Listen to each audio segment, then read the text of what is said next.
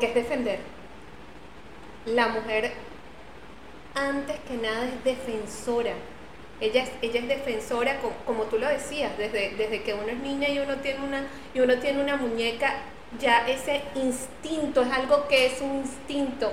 Por eso es tan fácil pasar de la, de la tranquilidad de la casa o del hogar y, del, del, día a día común a ser a ir a la guerra, pararse allí y defender, porque es instinto, es instinto de, defender lo que amas y en lo que crees. Y no, no estás dejando del lado la paz, estás luchando por la paz, porque tú no estás atacando, tú te estás defendiendo.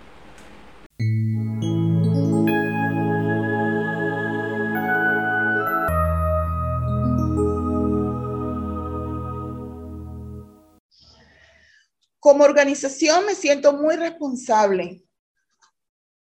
Muy responsable porque no solamente es mi organización, yo soy directivo de Benex, yo soy voluntaria de Caritas.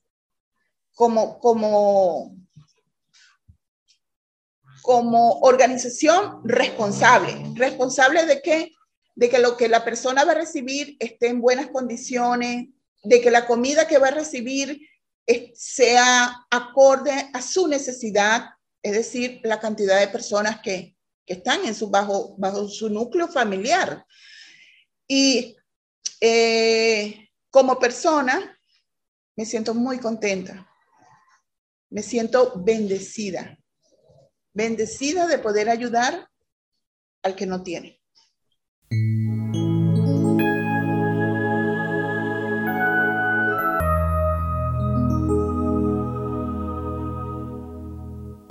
Hay algo que se olvidó hace mucho tiempo y es el ser caballero, el entender que no es que seamos el sexo débil, porque considero que hemos demostrado que no lo somos,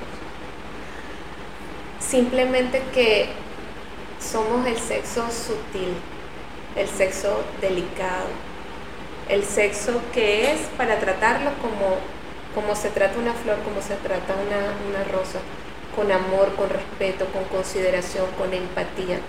Entender que el hombre tiene ah,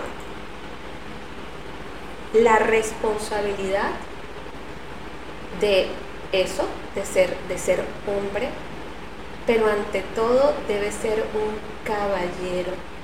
Y las mujeres necesitamos entender que no porque dejemos que los hombres sean caballeros,